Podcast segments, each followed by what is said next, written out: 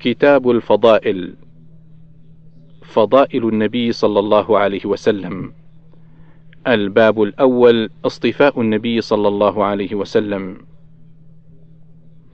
1523 عن واثلة بن الأسقع رضي الله عنه قال: سمعت رسول الله صلى الله عليه وسلم يقول: إن الله عز وجل اصطفى كنانة من ولد إسماعيل عليه السلام، واصطفى قريشا من كنانة، واصطفى من قريش بني هاشم، واصطفاني من بني هاشم.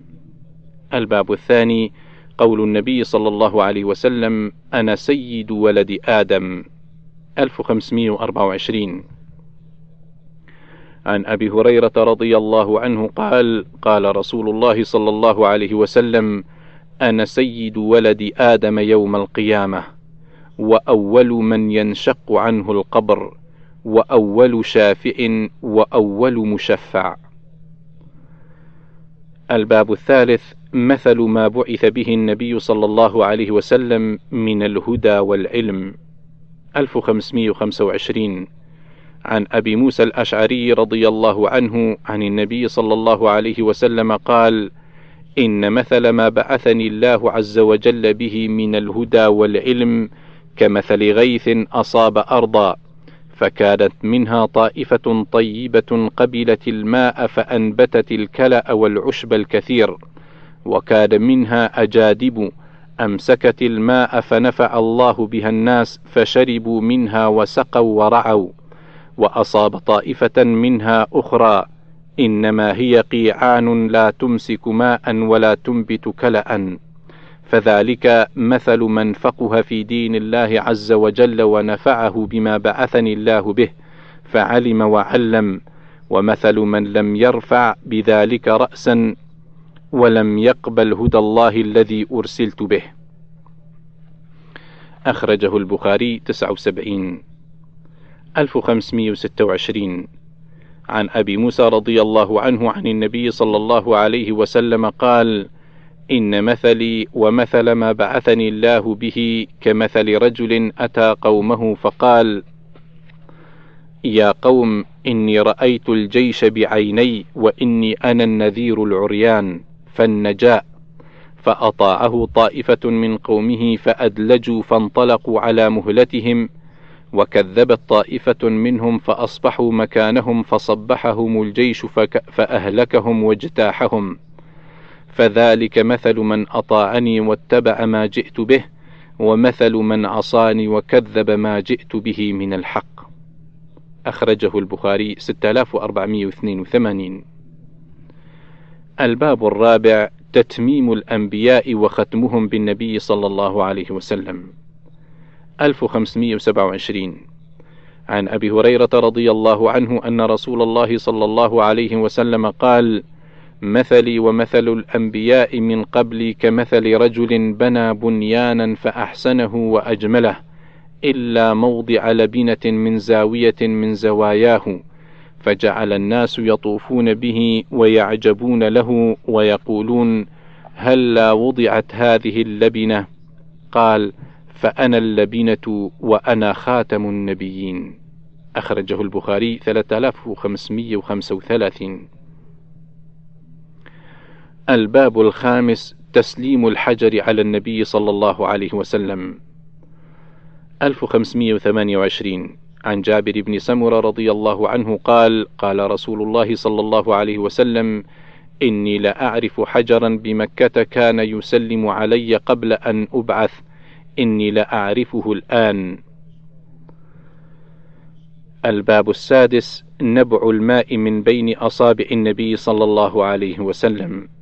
1529 عن أنس بن مالك رضي الله عنه أن نبي الله صلى الله عليه وسلم وأصحابه بالزوراء قال والزوراء بالمدينة عند السوق والمسجد فيما ثمه دعا بقدح فيه ماء فوضع كفه فيه فجعل ينبع من بين أصابعه فتوضأ جميع أصحابه.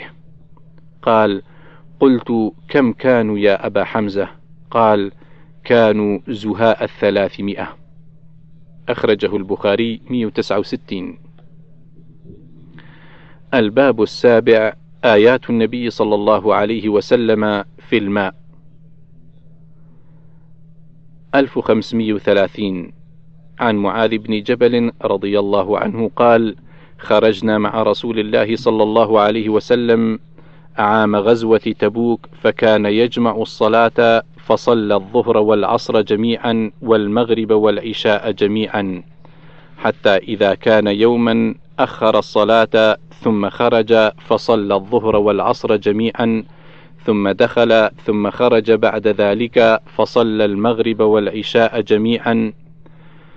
ثم قال إنكم ستأتون غدا إن شاء الله تعالى عين تبوك. وإنكم لن تأتوها حتى يضحي النهار فمن جاءها منكم فلا يمس من مائها شيئا حتى آتي. فجئناها وقد سبقنا إليها رجلان والعين مثل الشراك تبض بشيء من ماء. قال فسألهما رسول الله صلى الله عليه وسلم هل مسستما من مائها شيئا؟ قالا نعم. فسبهما النبي صلى الله عليه وسلم وقال لهما ما شاء الله أن يقول. قال ثم غرفوا بأيديهم من العين قليلا قليلا حتى اجتمعا في شيء. قال وغسل رسول الله صلى الله عليه وسلم في, يد في يديه ووجهه. ثم أعاده فيه فجرت العين بماء من منهمر أو قال غزير. شك أبو علي أيهما قال. حتى استقى الناس ثم قال يوشك يا معاذ إن طالت بك حياة أن ترى ما, ما ها هنا قد ملئ جنانا. الباب الثامن بركة النبي صلى الله عليه وسلم في الطعام. 1531 عن جابر رضي الله عنه أن رجلا أتى النبي صلى الله عليه وسلم يستطعمه فأطعمه شطر وسق شعير فما زال الرجل يأكل منه وامرأته وضيفهما حتى كاله. فأتى النبي صلى الله عليه وسلم فقال لو لم تكله لأكلتم منه ولقام لكم. 1532 عن جابر بن عبد الله رضي الله عنهما قال لما حفر الخندق رأيت برسول الله صلى الله عليه وسلم خمصا فانكفأت إلى امرأتي فقلت لها هل عندك شيء؟ فإني رأيت برسول الله صلى الله عليه وسلم خمصا شديدا فأخرجت لي جرابا فيه صاع من شعير. ولنا بهيمة داج. قال فذبحتها وطحنت ففرغت إلى فراغي فقطعتها في برمتها ثم وليت إلى رسول الله صلى الله عليه وسلم فقالت لا تفضحني برسول الله صلى الله عليه وسلم ومن معه. قال فجئته فساررته فقلت يا رسول الله إنا قد ذبحنا بهيمة لنا وطحنت صاعا من شعير كان عندنا. فتعالى أنت في نفر معك. فصاح رسول الله صلى الله عليه وسلم وقال يا أهل الخندق إن جابرا قد صنع لكم سورا فحيهلا بكم. وقال رسول الله صلى الله عليه وسلم لا تنزلن برمتكم ولا تخبزن عجينتكم حتى أجيء.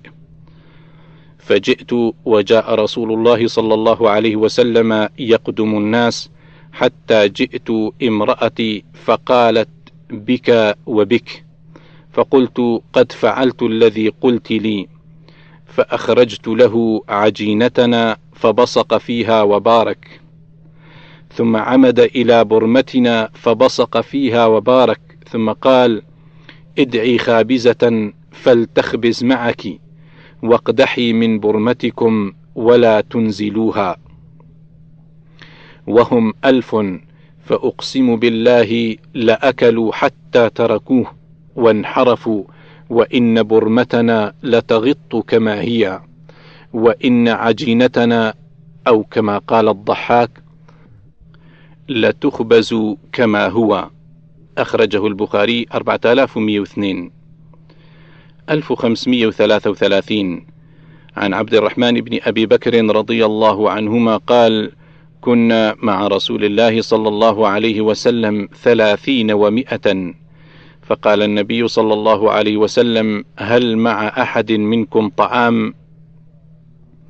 فإذا مع رجل صاع من طعام أو نحوه فعجن ثم جاء رجل مشرك مشعان طويل بغنم يسوقها.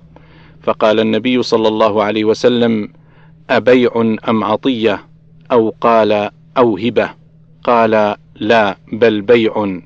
فاشترى منه شاة فصنعت وأمر رسول الله صلى الله عليه وسلم بسواد البطن أن يشوى. قال ويم الله ما من الثلاثين ومائة إلا حز له رسول الله صلى الله عليه وسلم حزة حزة من سواد بطنها. إن كان شاهدا أعطاه وإن كان غائبا خبأ له قال وجعل قصعتين فأكلنا منهما أجمعون وشبعنا وفضل في القصعتين فحملته على البعير أو كما قال أخرجه البخاري 2618 1534 عن عبد الرحمن بن أبي بكر رضي الله عنهما أن أصحاب الصفة كانوا ناسا فقراء وإن رسول الله صلى الله عليه وسلم قال مرة من كان عنده طعام اثنين فليذهب بثلاثة ومن كان عنده طعام أربعة فليذهب بخامس بسادس أو كما قال وإن أبا بكر جاء بثلاثة وانطلق نبي الله صلى الله عليه وسلم بعشرة وأبو بكر بثلاثة قال فهو وأنا وأبي وأمي ولا أدري هل قال وامرأتي وخادم بين بيتنا وبيت أبي بكر. قال وإن أبا بكر رضي الله عنه تعشى عند النبي صلى الله عليه وسلم ثم لبث حتى صليت العشاء ثم رجع فلبث حتى نعس رسول الله صلى الله عليه وسلم فجاء بعدما مضى من الليل ما شاء الله. قالت له امرأته ما حبسك عن أضيافك؟ أو قالت ضيفك؟ قال أوما عشيتهم؟ قالت أبوا حتى تجيء. قد عرضوا عليهم فغلبوهم. قال فذهبت أنا فاختبأت وقال يا غنثر. فجدع وسب وقال كلوا لا هنيئا وقال والله لا أطعمه أبدا. قال ويم الله ما كنا نأخذ من لقمة إلا ربى من أسفلها أكثر منها. قال حتى شبعنا وصارت أكثر مما كانت قبل ذلك. فنظر إليها أبو بكر رضي الله عنه فإذا هي كما هي أو أكثر. قال لامرأته يا أخت بني فراس ما هذا؟ قالت لا وقرة عيني لهي الآن أكثر منها قبل ذلك بثلاث مرار. قال فأكل منها أبو بكر وقال إنما كان ذلك من الشيطان. يعني يمينه ثم أكل منها لقمة ثم حملها إلى رسول الله صلى الله عليه وسلم فأصبحت عنده. قال وكان بيننا وبين قوم عقد فمضى الأجل فعرفنا اثني عشر رجلا مع كل منهم أناس الله أعلم كم مع كل رجل. قال إلا أنه معهم فأكلوا منها أجمعون. أو كما قال أخرجه البخاري 602 الباب التاسع في بركة النبي صلى الله عليه وسلم في اللبن 1535 عن المقداد رضي الله عنه قال أقبلت أنا وصاحبان لي وقد ذهبت أسماعنا وأبصارنا من الجهد. قال فجعلنا نعرض أنفسنا على أصحاب رسول الله صلى الله عليه وسلم فليس أحد منهم يقبلنا.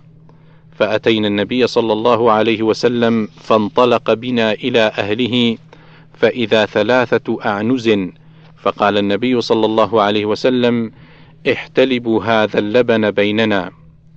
قال فكنا نحتلب فيشرب كل إنسان منا نصيبه ونرفع للنبي صلى الله عليه وسلم نصيبه. قال فيجيء من الليل فيسلم تسليما لا يوقظ نائما ويسمع اليقظان. قال ثم يأتي المسجد فيصلي ثم يأتي شرابه فيشرب. فأتاني الشيطان ذات ليلة وقد شربت نصيبي فقال محمد يأتي الأنصار فيتحفونه ويصيب عندهم وما به حاجة إلى هذه الجرعة. فأتيتها فشربتها فلما أن وغلت في بطني وعلمت أنه ليس إليها سبيل قال ندمني الشيطان. فقال ويحك ما صنعت؟ أشربت شراب محمد صلى الله عليه وسلم؟ فيجيء فلا يجده فيدعو عليك فتهلك فتذهب دنياك وآخرتك. وعلي شملة إذا وضعتها على قدمي خرج رأسي وإذا وضعتها على رأسي خرج قدماي وجعل لا يجيئني النوم وأما صاحباي فناما ولم يصنعا ما صنعت. قال فجاء النبي صلى الله عليه وسلم فسلم كما كان يسلم ثم أتى المسجد فصلى ثم أتى شرابه فكشف عنه فلم يجد فيه شيئا فرفع رأسه إلى السماء فقلت الآن يدعو علي فأهلك. فقال اللهم أطعم من أطعمني واسق من سقاني.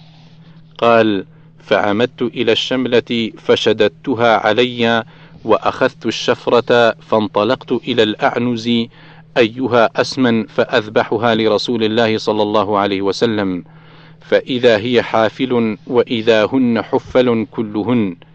فعمدت إلى إناء لآل محمد ما كانوا يطمعون أن يحتلبوا فيه. قال فحلبت فيه حتى علته رغوة.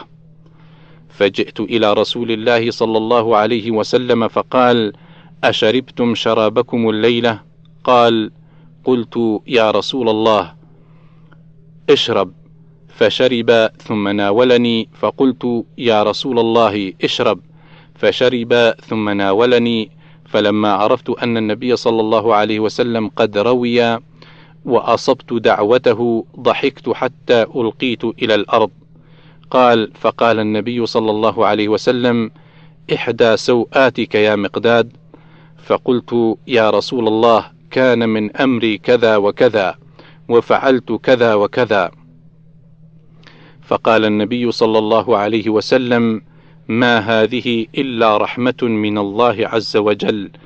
أفلا كنت آذنتني فنوقظ صاحبينا فيصيبان منها؟ قال فقلت والذي بعثك بالحق ما أبالي إذا أصبتها وأصبتها معك من أصابها من الناس. الباب العاشر بركة النبي صلى الله عليه وسلم في السمن. 1536 عن جابر رضي الله عنه أن أم مالك رضي الله عنها كانت تهدي للنبي صلى الله عليه وسلم في عكة لها سمنا فيأتيها بنوها فيسألون الأدم وليس عندهم شيء فتعمد إلى الذي كانت تهدي فيه للنبي صلى الله عليه وسلم فتجد فيه سمنا. فما زال يقيم لها أدم بيتها حتى عصرته. فأتت النبي صلى الله عليه وسلم فقال عصرتيها؟ قالت نعم. قال لو تركتيها ما زال قائما. الباب الحادي عشر انقياد الشجر للنبي صلى الله عليه وسلم. 1537 عن عبادة بن الوليد بن عبادة بن الصامت رضي الله عنه قال: خرجت أنا وأبي نطلب العلم في هذا الحي من الأنصار قبل أن يهلكوا، فكان أول من لقينا أبا اليسر صاحب رسول الله صلى الله عليه وسلم ومعه غلام له معه ضمامة من صحف وعلى أبي اليسر بردة ومعافري وعلى غلامه بردة ومعافري. فقال له أبي يا عم إني أرى في وجهك سفعة من غضب. قال أجل كان لي على فلان بن فلان الحرامي مال فأتيت أهله فسلمت عليه فقلت ثمه؟ قالوا لا. فخرج علي ابن له جفر فقلت له أين أبوك؟ قال سمع صوتك فدخل أريكة أمي. فقلت اخرج إلي. فقد علمت أين أنت. فخرج فقلت ما حملك على أن اختبأت مني. قال أنا والله أحدثك ثم لا أكذبك. خشيت والله أن أحدثك فأكذبك وأن أعدك فأخلفك. وكنت صاحب رسول الله صلى الله عليه وسلم وكنت والله معسرا. قال قلت آه الله قال الله. قلت آه الله قال الله. قلت آه الله قال الله. قال فأتى بصحيفته فمحاها بيده. قال فإن وجدت قضاء فاقضني وإلا فأنت في حل. فأشهد بصر عيني هاتين ووضع إصبعيه على عينيه وسمع أذني هاتين ووعاه قلبي هذا وأشار إلى نياط قلبه. رسول الله صلى الله عليه وسلم وهو يقول من أنظر معسرا أو وضع عنه أظله الله في ظله. قال فقلت له أنا يا عم لو أنك أخذت بردة غلامك وأعطيته معافريك, معافريك وأخذت معافريه وأعطيته بردتك فكانت عليك حلة وعليه حلة. فمسح رأسي وقال اللهم بارك فيه. يا ابن أخي بصر عيني هاتين وسمع أذني هاتين ووعاه قلبي هذا وأشار إلى نياط قلبه. رسول الله صلى الله عليه وسلم وهو يقول أطعموهم مما تأكلون وألبسوهم مما تلبسون وكان وكان أن أعطيته من متاع الدنيا أهون علي من أن يأخذ من حسنات يوم القيامة. ثم مضينا حتى أتينا جابر بن عبد الله في مسجده وهو يصلي في ثوب واحد مشتملا به فتخطيت القوم حتى جلست بينه وبين القبلة فقلت يرحمك الله أتصلي في ثوب واحد ورداؤك إلى جنبك؟ قال فقال بيده في صدري هكذا. وفرق بين أصابعه وقوسها أردت أن يدخل علي الأحمق مثلك فيراني كيف أصنع فيصنع مثله.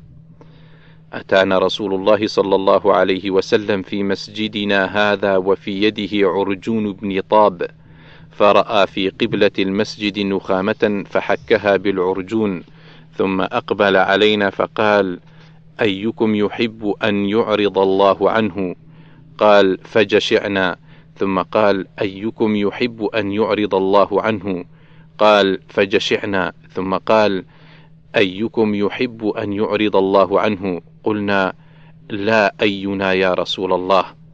قال فإن أحدكم إذا قام يصلي فإن الله تبارك وتعالى قبل وجهه فلا يبصقن أحد قبل وجهه ولا عن يمينه وليبصق عن يساره تحت رجله اليسرى فإن عجلت به بادرة فليقل بثوبه هكذا. ثم طوى ثوبه بعضه على بعض فقال أروني عبيرا.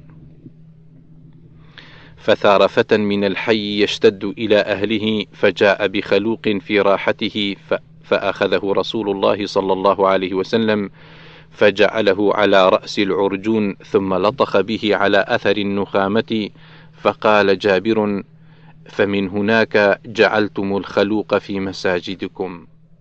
سرنا مع رسول الله صلى الله عليه وسلم في غزوة بطن بواط وهو يطلب المجدي بن عمرو الجهني وكان الناضح يعتقبه منا الخمسة والستة والسبعة فدارت عقبة رجل من الأنصار على ناضح له فأناخه فركبه ثم بعثه فتلدن عليه بعض التلدن فقال له س فقال له شأ لعنك الله. فقال رسول الله صلى الله عليه وسلم من هذا اللاعن بعيره؟ قال أنا يا رسول الله. قال انزل عنه فلا تصحبنا بملعون لا تدعوا على أنفسكم ولا تدعوا على أولادكم ولا تدعوا على أموالكم لا توافق من الله ساعة يسأل فيها عطاء فيستجيب لكم. سرنا مع رسول الله صلى الله عليه وسلم حتى إذا كان عشيشية ودنونا ماء من مياه العرب.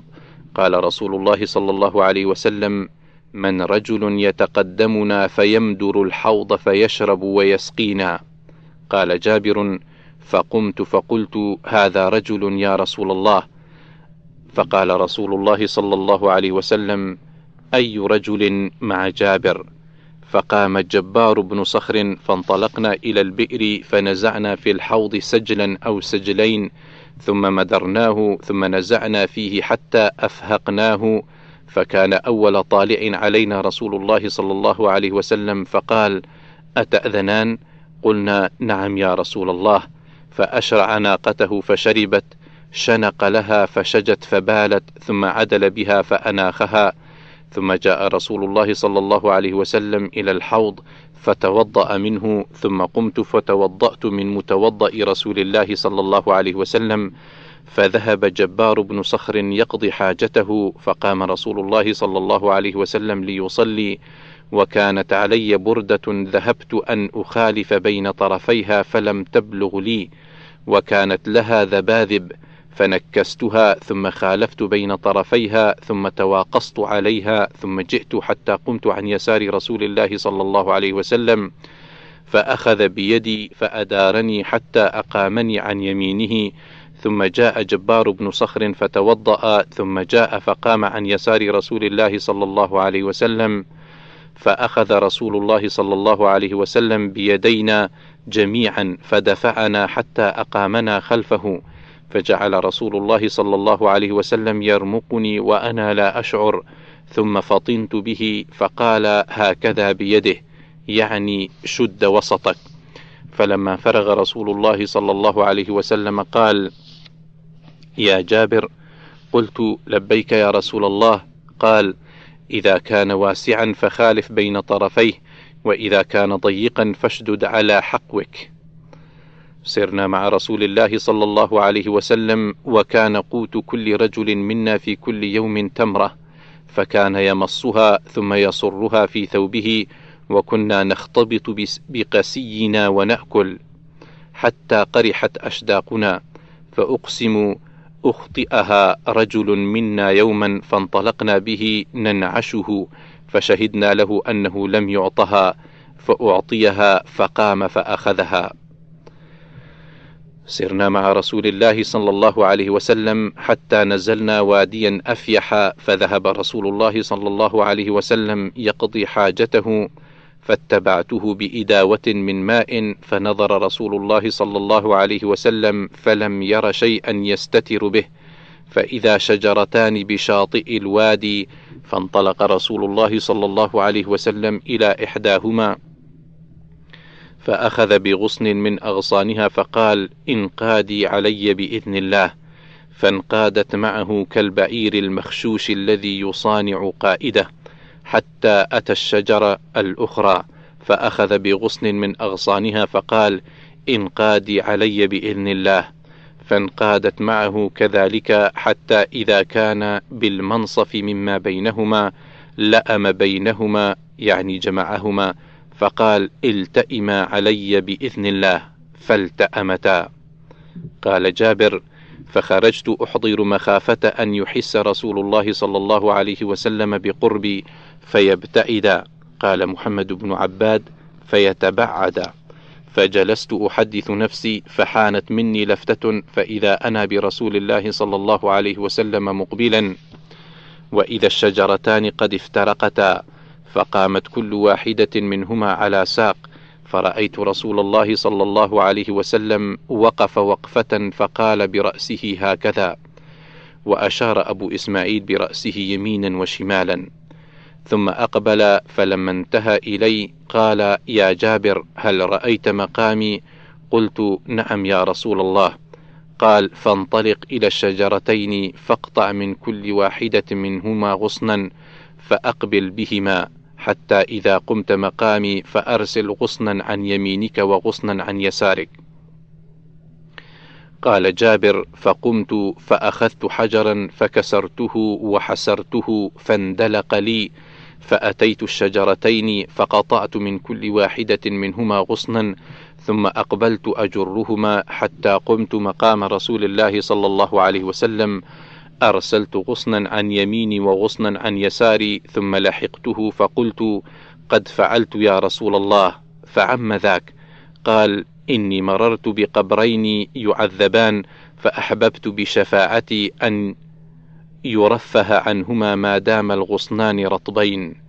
قال فأتينا العسكر فقال رسول الله صلى الله عليه وسلم يا جابر نادي بوضوء. فقلت ألا وضوء؟ ألا وضوء ألا وضوء. قال قلت يا رسول الله ما وجدت في الركب من قطرة. وكان رجل من الأنصار يبرد لرسول الله صلى الله عليه وسلم الماء في أشجاب له على حمارة من جريد. قال فقال لي انطلق إلى فلان بن فلان الأنصاري فانظر هل في أشجابه من شيء. قال فانطلقت إليه فنظرت فيها فلم أجد فيها إلا قطرة في عزلاء شجب منها. لو أني أفرغه لشربه يابسه.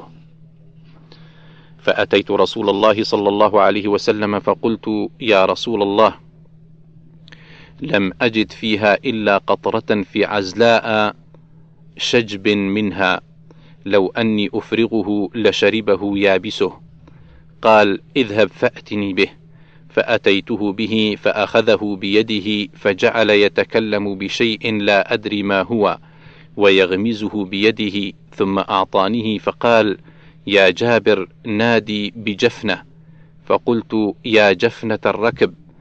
فأتيت بها تحمل فوضعتها بين يديه فقال رسول الله صلى الله عليه وسلم بيده في الجفنة هكذا. فبسطها وفرق بين أصابعه ثم وضعها في قعر الجفنة وقال خذ يا جابر فصب علي وقل بسم الله. فصببت عليه وقلت بسم الله. فرأيت الماء يفور من بين أصابع رسول الله صلى الله عليه وسلم ثم فارت الجفنة ودارت حتى امتلأت. فقال يا جابر ناد من كان له حاجة بماء. قال فأتى الناس فاستقوا حتى رووا قال فقلت هل بقي أحد له حاجة؟ فرفع رسول الله صلى الله عليه وسلم يده, يده من الجفنة وهي ملأى. وشك الناس إلى رسول الله صلى الله عليه وسلم الجوع فقال عسى الله تعالى أن يطعمكم. فأتينا سيف البحر فزخر البحر زخرة فألقى دابة فأورينا على شقها النار فاطبخنا واشتوينا وأكلنا حتى شبعنا. قال جابر فدخلت أنا وفلان وفلان حتى عد خمسة في حجاج عينها ما يرانا أحد حتى خرجنا فأخذنا ضلعا من أضلاعه فقوسناه ثم دعونا بأعظم رجل في الركب وأعظم جمل في الركب وأعظم كفل في الركب فدخل تحته ما يطأطئ رأسه.